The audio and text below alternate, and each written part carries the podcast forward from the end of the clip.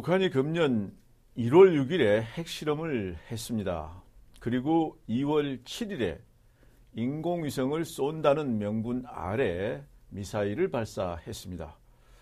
핵실험을 하고 미사일을 발사하고 왜 이러는지 우리 한국의 입장에서는 대단히 궁금하기도 하고 또 일반 국민 입장에서 불안하기도 합니다.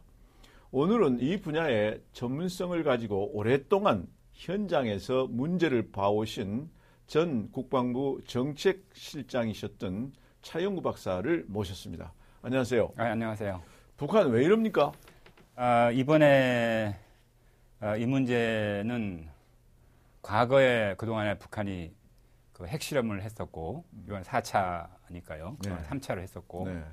그다음에 이제 이 장거리 미사일 발사도 이번에 여섯 번째니까 네. 1998년에 처음 대포동 미사일 발사한 이후에 음. 여섯 번째입니다. 그래서 그 동안에 있었던 그 미사일 장거리 미사일 발사와 그리고 어 핵무기 그 개발 테스트 개발을 위한 테스트 실험과는 좀 차원을 달리한 접근이고 또 평가를 해봐야 될 것 같다는 생각이 네. 듭니다.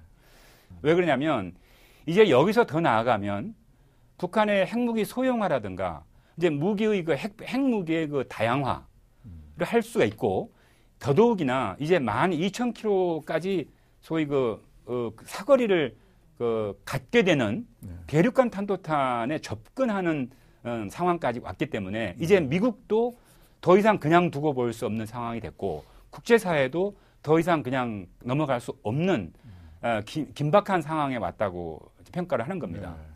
그러니까 지금 이제 핵 기술이 네. 소형 경량화 하는 네. 쪽으로까지 갈 가능성이 있고 네. 그리고 동시에 이번에 쏜 그 인공위성을 쏜다는 명분 아래 네. 쏜그 미사일 이 사정 거리가 음. 이게 상당히 길어져 가지고 경량화 시켜서 핵탄두를 달고 음. 그 미사일을 쏘면 네. 상당히 세계 전체적으로 위협을 줄 그렇죠. 수 이제 미국을 포함한 음. 이제 전 세계 어느 나라에도 어, 대상으로 타, 타격을 할 수 있는 그런 네. 위험성이 근접해 있다라는 위기감을 우리는 갖게 됐고요. 그렇죠. 이제 이것이 어떻게 보면 저는 이번 것을 그동안에 94년도에 1차 핵 위기였다면 2002년도가 제 2차 핵 위기였고 이번에 2016년 1월 달, 2월 달은 제 3차 핵 위기라고 그러니까 좀 평가하고 싶어요. 이번에 금년에 들어와서 1월, 2월 네. 이렇게 갑자기라 우리 입장에서는 갑자기인데 이렇게 핵을 쏘, 실험을 하고 미사일을 쏘고 갑자기 이런 어, 북한의 의도는 뭘까요? 우선 여러 가지 목적이 있겠습니다만은 시작점으로 따지자면 북한 내부의 정권적 차원이 가장 먼저 손에 잡힙니다. 이것은 굉장히 정권의 불안 정권이 불안정하다는 것이고 네. 결국 군의 군부의 어떤 위협도 있다라는 거거든요. 그러니까 철저하게 통치를 통제하면서 동시에 업적을 쌓아야 되는데 내부의 정권의 안정, 즉 르짐의 안정이라고 하는 것이 우선 가장 중요한 목표일 것 같고 그 두 번째로는 결국 이제 이걸 통해서 소위 그 아주 무서운 카드를 갖겠다는 거죠. 이 카드는 과거로 따지자면 항상 보상과 소위 협상을 얻어냈어요. 이 카드로. 지금까지 20년 동안. 따라서 그들은 아마 계산하기를 이 카드가 무서운 카드이기 때문에 또 다른 하나의 보상과 아, 협상이 들어올 것이다.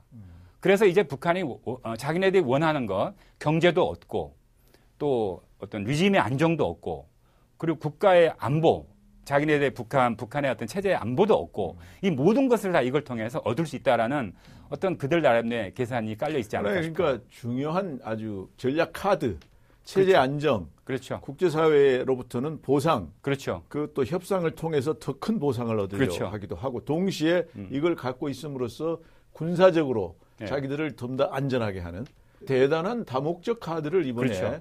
어, 그 발표 그대로 믿으면 성공적으로 어, 들이내 밀었다 이렇게 볼 수가 그렇죠. 있는데 볼수 있어요. 실제로 우리 입장에서 그리고 다른 나라 입장에서 이게 그 군사적 위협 아니겠어요? 그렇죠. 그 위험한 수준 이 군사적인 면에서 이게 어느 정도 되나요? 어, 핵무기는 사실상 음, 엄청난 힘이에요. 왜? 어느 누구도 어떤 무기도 어떤 전쟁도 대항할 수 있는 핵심적인 무기를 가지고 있기 때문에. 따라서 북한이 그걸 가지고 있다는 것은 어, 더욱이나 그 날려 보낼 수 있는 그, 그 사거리를 가지고 있는 지금 스카드 B 있지, C 있지, 노동 미사일 있지, 무스탄이라고 해서 한 3,000km 나가는 미사일 있지. 음. 거기다가 지금 북한이 이번에 테스트한 것은 보다 먼 거리의 대포동의 어떤 결정체라고 할 수 있는 데까지 지금 ICBM 수준까지 가려고 하기 때문에 사실은 그걸 가지고 있는 것은 전략적 무기를 가지고 있는 거거든요. 만약에 북한이 완성한다면 따라서 이거는 어, 국제사회에서 정말 어, 큰 소리를 칠 수 있는 음. 상당 나도 존재감을 과시할 수 있는 그런 강국, 군사적인 위협이라고 강국, 봐야죠. 군사적 강국이 되는 그런 것을 선언하는 일종의 네. 무기라고 봐야죠. 근데 과거에 이라크 또 이란 이 중동 국가들이 있었지 않습니까? 네. 그 중에 이라크가 이러한 종류의 움직임이 있다. 그래서 미국이 이라크를 공격했잖아요. 그렇죠. 그때 이락이 아주 거의 대단히 큰 그 피해를 입고 정권도 바뀌었는데 음. 북한에 대해서는 그렇게 못합니까? 차이점은 이라크는 뒤에 중국이 없어요. 음. 이라크 뒤에 중국이 없어요. 이라크는 하나의 독립적 대, 대, 뭐랄까 타겟이에요. 그래서 이락을 만약에 미국이 그 침략 침공했을 때 무슨 어떤 나라도 이락을 대신해서 미국과 대항할 나라가 없어요. 반면에 북한은 중국이, 중국이 뒤에 있고 러시아가 또 러시아가 물론 군사적인 대응을 할 가능성은 매우 낮지만 어떻든 그 뒤에서 백업 받쳐주는 큰 나라가 특히 중국이라고 하는 나라가 뒤에 있다는 것. 중국하고 북한은 국경이 1000km 이상의 국경을 접하고 있습니다. 네. 이런 문제가 상당히 있고 또 남한과 북한의 소위 전쟁, 한반도의 전쟁이라고 하는 엄청난 또 다른 하나의 국제적인 문제를 야기할 수 있기 때문에 그것은 피하면서 문제를 풀어야 한다는 디lem마가 있습니다. 그게 군사적 제재는 현실적으로 어렵고 굉장히 어려운. 그러면 이제 경제적 제재, 외교적 제재 이게 가능한데 음. 우리 경우에 지금 이 경제적 제재로서 개성공단을 일단 중단시키는 그런 조치를 했지 않습니까? 네. 그런데 이 경제적 제재가 국제사회에서 동시에 이루어지면 더 효과가 있을 텐데 전체적으로 어떻게 보십니까? 지금 잘 아신 바와 같이 북한이 2006년도에 첫 처음 핵실험을 하고 나서 이 유엔 중심의 대북 제재가 본격적이 시작이 됐거든요. 그게 네. 한 10년 지난 거죠. 음. 지금 대북 제재가 10년 지났는데 결과 결과적으로 뭐 어떤 이유였든 북한은 자기 할 일을 다 했어요. 그 핵, 핵 개발 했지만, 했지만 음. 핵 개발 계속했고 미사일 개발 계속 진척시켰고 계속 진전을 시켰어요. 따라서 지금까지의 경제적 제재만으로는 어쨌든 북한을 더 이상 북한의 그 정책 정책의 방향을 돌리기가 매우 어렵다라는 결국 이제 그것이 증명이 됐잖아요. 그래서 이번의 경우에 지금 우리가 세계가 지금 우리나라를 중심으로 해서 먼저 시작, 시작이 됐잖아요. 우리나라, 미국, 일본 그리고 아마 유엔은 당연히 어, 어느 정도까지 따라올 거라고 생각하는데요. 지금 하는 이 정책의 변화는 지금까지와는 완전히 궤를 달리하는 방향으로 갈 수밖에 없다고 봐요. 더 그래서 강하게 갈 거다. 예, 지금까지는 어, 보상과 협상이었다면 지금은 지금부터는 포괄적인 그리고 거의 어, 뭐 최고의 수준의 어떤 제재 이런 수준으로 갈 수밖에 없다고 보고 있습니다. 그러니까 우리가 이제 다른 나라한테 이 네. 제재를 동참해 달라 하는 그런 취지로 먼저 개성공단을 폐쇄했지 않습니까? 네. 이거에 대해서도 국내에서 또 반대론자들도 있는데 제 생각엔 어쩔 수 없이 했다. 우리가 하지 않고 어떻게 다른 나라 보고 하라고 하겠느냐 그렇게 생각이 되는데 어떻게 생각하세요? 어, 그 문제는 지금 지금 그 가장 경제 제재 쪽에서 가장 무서운 제재가 secondary 보이콧이라고 지금 국민들이 다 알고 계신 바와 같이 음. 북한과 경제 거래를 하고 있는 대상을 상대로 해서 제재를 가는 겁니다. 못하도록. 네. 어, 그러면 개성공단의 경우는 지금 우리가 세계에 공표하고 다 알려진 거지만 우리가 현금을 주면서 북한 인력을 고용하는 소위 경제 거래입니다. 그러면 한국이 제재를 하는데 앞장서면서 지금 세계적인 소위 voice를 높이고 있는 상황에서 우리가 공개적으로 북한에게 한 달에 뭐 1년에 1억 달러 정도씩 가는 현금을 계속 줘가면서 소위 secondary 보이콧을 지금 미국에 통과시켰고 또 국제적인 분위기를 글로 그, 그곳으로 지금 가려고 하는 방향에서 우리가 그걸 하면서 세계의 다른 나라가 북한과의 거래를 중단해달라. 이거 할 수 없는 거거든요. 그렇죠. 논리적으로도 맞지 않고 명분도 맞지 않습니다. 할 수도 없고. 따라서 이번에 경, 우리가 이 개성공단에 대한 제재는 어, 불가피한 선택이고 또 당연히 갈 수밖에 없는 왜냐하면 우리의 지금 목표는 쐐기를 박는 겁니다. 이제 북한이 김정은 체제가 정말 안정 안정을 가려면 경제와 핵무기를 동시에 가질 수는 없다. 동시에 달성할 수는 없다라는 걸 분명히 국제사회가 못 바꿀 수 있도록 노력하지 않으면 절대로 북한의 진로를 바꿀 수 없다고 생각합니다. 근데 중국이 또 그럼에도 불구하고 중국이 북한을 계속 지원해 주면 한계가 있잖아요.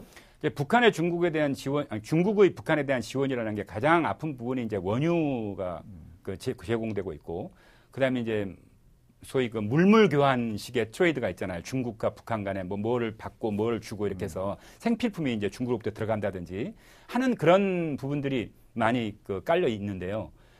아마 그것을 원천적으로 거기까지 막는 것은 중국의 입장에서는 북한의 대혼란으로 몰고 오는 것이 뻔하게 앞에 보이는 일들. 예를 들면 북한 내부에 뭐 대혼란이 일어나서 뭐 구테타가 일어난다든지 아니면 뭐 주민들이 뭐 몇백만의 주민들이 특히 그 두만강과 압록강은 천 킬로 이상 되는 아주 긴 예, 소위 그 국경인데 그걸 만약에 2, 300만, 500만 이런 인구가 그냥 글로 몰려왔을 때 그 중국의 그 만주 지역의 그 안정의 문제는 심각할 수 있습니다. 그래서 우리도 물론 큰 문제긴 하지만 중국으로 봐서는 그것이 간단한 문제는 아닙니다. 그래서 당연히 비핵화가 중요한 목표이긴 하나 어, 중국은 한반도의 안정과 평화라고 하는 이 두 가지 이 토끼를 동시에 유지하고자 하는 그들의 전략적 이해가 있을 거라고 생각합니다. 그 전략적 이해 때문에 북한은 계속해서 자기 할 일을 하는 거 아니에요. 그렇죠. 한반도 비핵화의 원칙을 중국이 갖고 있으면서도 북한이 핵을 갖고 있는 걸 거의 용인하는 상태인데 그러니까 결국 중국이 비핵화라고 말을 내세웠지만 현실적으로는 핵화가 되고 있다. 음. 이렇게 보여지기 때문에 그 중국의 입장을 참 정확하게 이해하기가 좀 지금 현재 힘들어요. 현재 입장에서 세계가 어, 추진하고 있는 북한에 대한 본격적인 음. 강하고 강하고 본격적인 이 제재 국면을 중국이 누구보다도 다 예민하게 보고 있을 겁니다. 이제 이번에 사드 이야기도 나오겠지만 사드도 그런 것 중에 하나이고 특히 군사적인 압박은 중국이 굉장히 아픈 부분입니다. 그래서 어 이제 어, 어느 정도 중국이 전혀 무시할 수는 없었다고 생각합니다. 특히 이제 secondary 보이콧 가면 중국과 미국의 거래가 대단한 중국의 그 소위 치명적인 이익입니다. 미국과의 네. 그 소위 네. 경제 거래를 유지한다는 것이 이걸 무시할 수가 없을 겁니다. 그러니까 그 이 미국의 제재 속에는 중국과 미국 간의 거래도 거래 일부 제한되는 대할 될 수가 있습니다. 왜냐하면 네. 그 어떤 기업이 음. 북한과의 거래를 하고 있는 것은 다 밝혀질 수 있기 때문에 만약에 그 기업이 중국 어떤 기업이 북한과의 거래에 참여했다고 했을 때 그 대상이 미국의 그 제재 대상이 될 수 있기 때문에 그러니까 이번에 미국의 의지는 확고한가요? 확고해요. 이미 벌써 상, 상원 통과했고 하원도 뭐 다 통과할 거니까 그 부분에 있어서는 정부에게 모든 걸 다 주었거든요 권한을. 그러니까 정부의 의지의 문제일 뿐이고 이제 현재의 분위기로 봤을 때 어, 미국 정부가 막 그것을 실행할 가능성이 매우 높다고 봅니다. 결국 근데 우리 입장에서는 만약에 뭐 북한이 정말 안 그러기를 바랍니다만 만약에 남한을 향해서 핵탄두를 쏜다. 이게 이제 우리는 좀 불안하게 하는 건데 그래서 우리가 사드 도입 문제가 나오는 거 아닙니까? 네. 그 사드 도입 문제 전체적으로 어떻게 지금 보고 계십니까? 그 사드 문제가 지금 중요한 외교 문제이고 군사 문제입니다. 그 사드는 그래서 우리나라가 사드를 미국에 만약에 배치를 한다면 사드는 고도 40에서 150km까지 해서 미사일이 날라오는 것을 이제 말하자면 그 hit kill에서 말하자면 그 직격 미사일을 바로 맞추는 걸 쏜단 예, 말이죠. 예, 바로 맞추는 그런 이제 그 개념인데 말하자면 이제 종말 단계에서 그러니까 미사일이 날라오면 세 단계가로 구분이 되잖아요. 처음에 boost 단계 말하자면 상승 단계, 중간 단계, 그다음에 terminal 예, 떨어지는 단계가 있거든요. 떨어지는 단계에서 일 맞추는 것이 패트리어트 3나 또는 사드입니다. 그러니까 사드를 한국에 배치한다는 얘기는 북한이 노동 A는 1000부터 1300km까지 날아가는데 그걸 약간 고도를 높이면 우리 우리한테 쓸 수 있습니다. 따라서 우리는 북한의 스카드 B, C 그리고 노동 A에 타겟이 됩니다. 그래서 이런 나, 날라오는 소위 그 미사일에 대해서 우리가 공중에서 이, 이 미사일을 쏴서 이 격추시키는 그런 능력인데 이거를 우리가 갖는다고 하는 것은 굉장히 어, 소위 우리 상층 방어, 그러니까 지상 상층 방어에 대단히 큰 힘이 됩니다. 네, 우리가 이제 이 사드 이게 우리 국가의 방위를 위해서 필요하다. 그리고 그것은 어, 방어 능력이 상당한 수준 있다. 이제 말씀을 하셨지 않습니까? 네. 네, 이 미사일 자체의 그 기술 능력 이것에 관해서 오랫동안 이 부분만 연구하고 계신 분이 계세요. 네. 이게 이제 항공대학의 장영근 어, 교수거든요. 네. 장영근 교수의 의견을 한번 들어보도록 하겠습니다. 하시죠. 안녕하세요, 장영근 교수님. 네, 안녕하세요. 네, 이 국내에서 이 미사일 이런 면에서 오랫동안 연구를 많이 하셨는데요. 네. 일반 사람들 입장에서 궁금한 것은 사드 설치를 하면 과연 우리의 군사적 방어 능력이 어느 정도 되는지 안심해도 되는 건지 이게 이제 관심 사항이거든요. 이 문제에 대해서 말씀 좀 해주시겠습니까?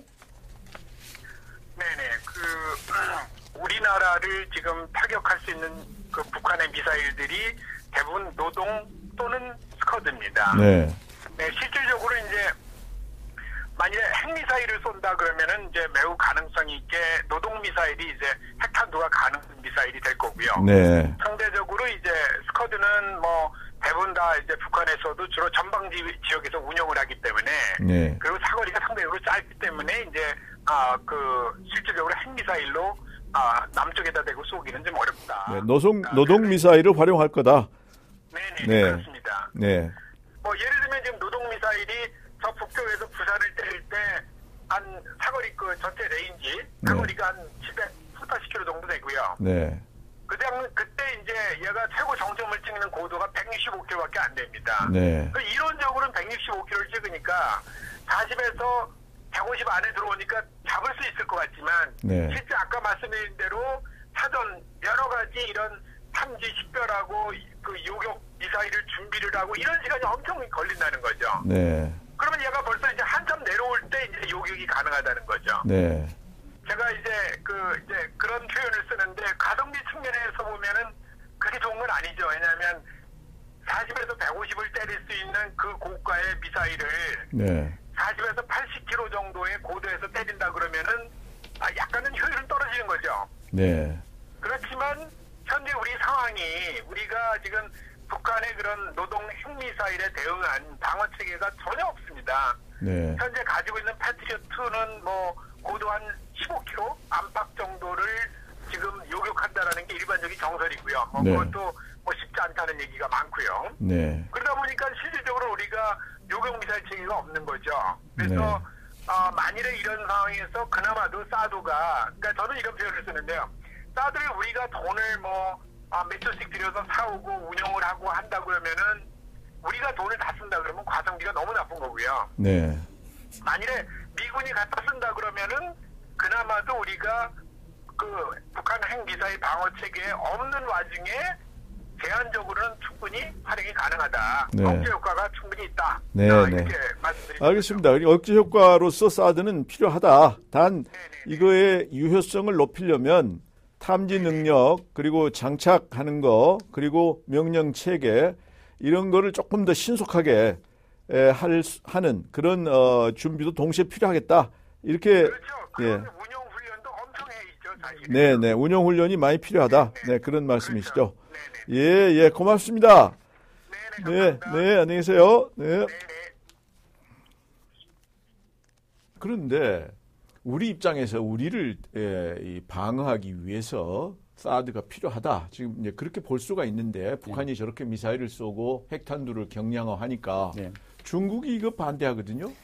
중국이 ANTPY2라고 하는 우리의 그 소위 그 레이더 레이더 때문에 어, 상당히 이제 그 입장이 강하게 우리한테 지금 그 반대를 네. 하고 있는데 이 레이더가 뭐 잘 알려진 바와 같이 소위 전진 배치 레이더는 한 2,000km까지 앞에 소위 range가 되고 지금 우리한테 배치하겠다는 건 사, 사전 유효 거리가 600이고 뭐 멀리 보면 한 1,000, 1,000 내지 1,200km 정도까지 멀리는 maximum으로 볼 수 있다고 합니다. 그래서 이 레이더를 가지고 중국이 지금 우리한테 상당히 그 강하게 그걸 어필을 하고 있는데 뭐 중국의 그 보다 뭐 깊은 생각은 그 레이더가 중국의 미사일 만약에 예를 들어 중국이 전략 미사일을 뭐, 뭐 어떤 다른 나라에 대해 쏜다고 한다면 음. 이것은 바로 올라가서 이 고도가 이, 이 사드 미사일의 그 range를 훨씬 벗어나 버리고 그다음에 그 코스 자체가 이 미사일의 코스 자체가 잡을 수 없는 코스로 날아갈 겁니다. 그래서 중국도 잘 알 겁니다. 이것이 정말 중국의 미사일에 대한 위협이 아니라는 걸 잘 알고 있음에도 불구하고 중국이 우리에게 이렇게 강하게 외교적으로 어필을 하고 이렇게 하는 거는 아, 좀더 큰 의미에서 예, 한국과 일본이 일본은 이미 미국의 미사일의 그 시스템 속에 함께 움직이는 나라이긴 하지만 한국은 그동안에 아, 우리 독자적인 소위 그 우리 미사일 능력, 그 미사일 체제를 우리는 갖는 걸로 그동안 유지해 왔는데 한국이 미국이 중심이 된 그 소위 중국을 포위할 수 있는 그런 미사일 체제 속에 들어간다는 것 자체가 중국에게는 그렇게 기분 좋은 일이 아니기 때문에 막 그런 관점에서 우리에게 어필하고 있지 않나 이렇게 보고 있습니다. 중국이 저렇다 하더라도 우리 입장에 있는 거 아니겠어요? 우리는 어떤 입장을 가져야 된다고 보십니까? 어, 결국 한 나라의 국방과 안보를 이 다른 나라의 간섭 때문에 포기한다는 것은 우리 주권을 포기하는 거나 마찬가지입니다. 물론 중국이 우리한테 대단히 경제적으로 중요한 파트너입니다. 따라서 외교를 왜 하는 겁니까?